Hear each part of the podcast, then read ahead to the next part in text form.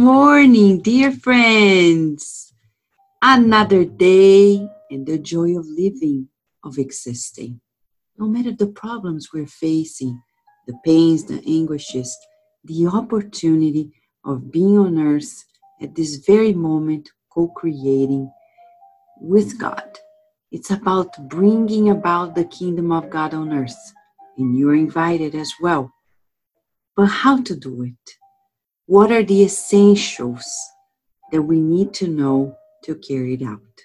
That's chapter 44 from the book Jesus in the Home.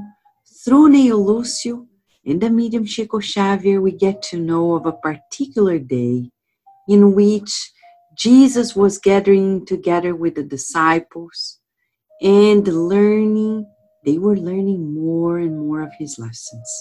The disciples were discussing about the essentials for well being. And Jesus told them people need to understand their own happiness so that if they lose it, they don't become sad ghosts of lamentation.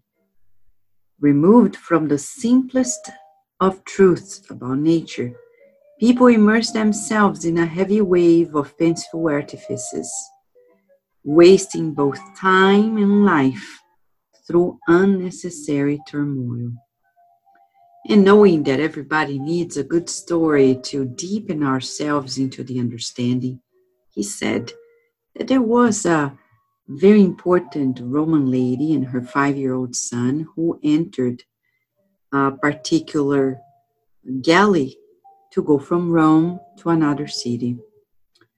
And there were slaves too, several bags of jewelry.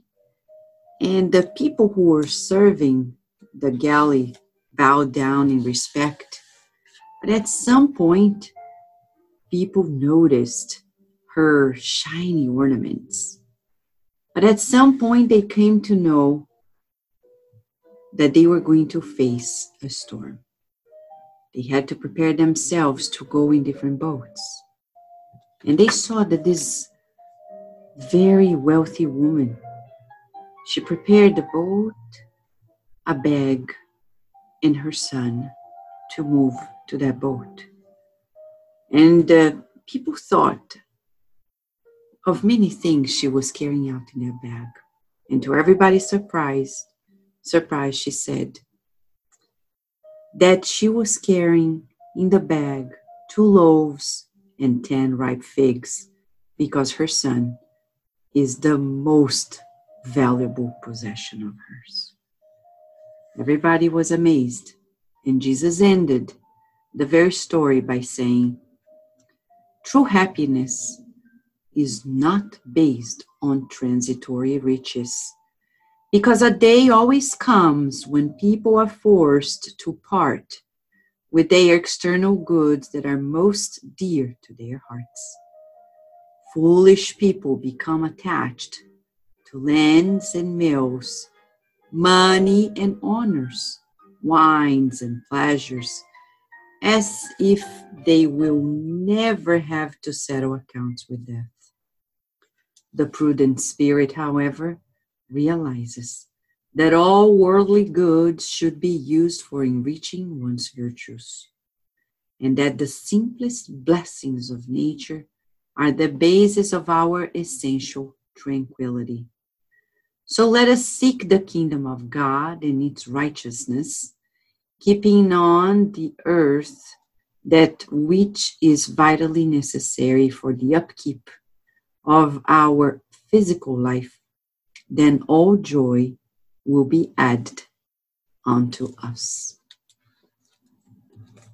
The message is clear, and the pandemic comes to remind of that every day. It reminds us that we are not here forever, that life can change in a split minute, and that we need to evaluate what is important. This is the message for our day to make priorities about the things of immortality and to co create with joy in our hearts.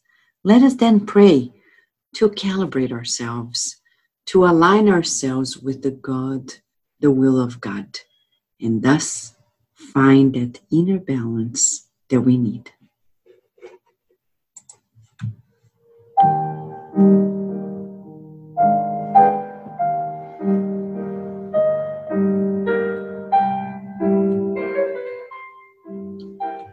Dear Mother, Father God, what a joy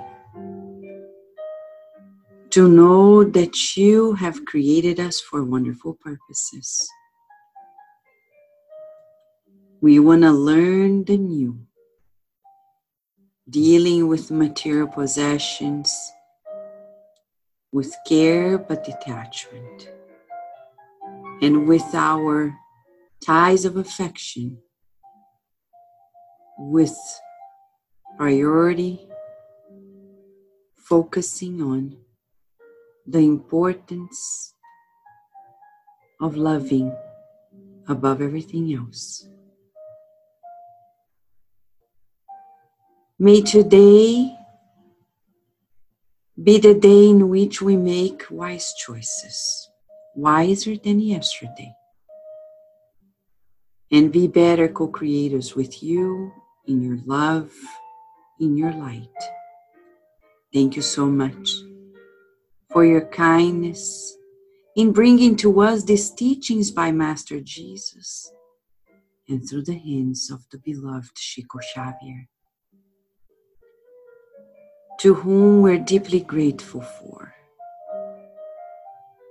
We kindly ask you for your blessings to loved ones of ours who are in great need of healing. We pray for those who are in the valley of suicides and need a helping hand to begin anew. May they feel the vibrations of soothing love enveloping them in new hopes.